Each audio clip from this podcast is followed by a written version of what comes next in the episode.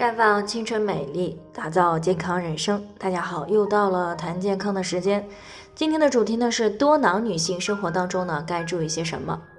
嗯，听众付女士呢过来咨询呢，说自己二十五岁了，那最近这大半年呢月经不太正常，去医院检查了，说是多囊卵巢。她就想知道，除了正常的干预调理之外呢，生活上还需要注意些什么？那么在之前呢，我们也谈到过多囊卵巢呢，这是一种青春期以及育龄女性呢最常见的内分泌以及代谢紊乱性问题之一。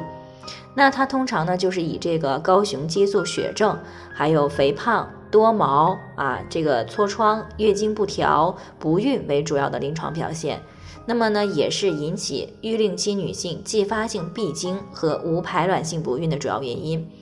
那么虽然呢，目前对于多囊卵巢的诱发原因呢，还没有完全的去搞清楚，但是在临床当中呢，已经发现了生活当中的一些行为习惯对于多囊卵巢的形成呢，有一定的促进作用，而有些行为呢，则是有助于改善多囊卵巢的。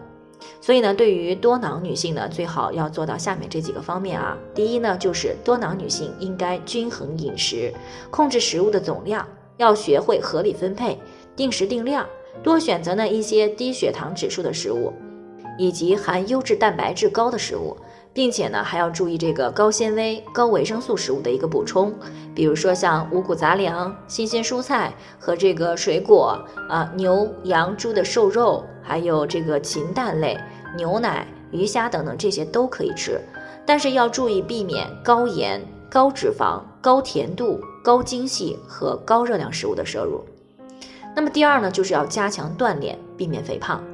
因为呢，肥胖会加重高雄激素血症，会加剧多囊问题。那有研究就显示了，当这个多囊卵巢女性的体重减少了百分之五到百分之十的时候，是有助于改善胰岛素抵抗以及排卵情况的。所以呢，采用饮食疗法、运动疗法这些生活方式干预的综合措施呢，是非常有必要的。所以呢，多囊女性呢，应该少吃多动。尽量的去把这个体重呢控制在一个正常范围之内，那么就可以来选择一些适量的有节律的全身性的锻炼，而且呢还要遵循这个量力而为、循序渐进、持之以恒的原则。那体重超标的多囊女性呢，如果想要通过运动来达到减肥的目的呢，建议啊选择这种有氧的运动，比如说像这个慢跑啊、骑自行车等等，每次的这个锻炼时间呢最好不少于半个小时。啊，每周呢坚持三到五次，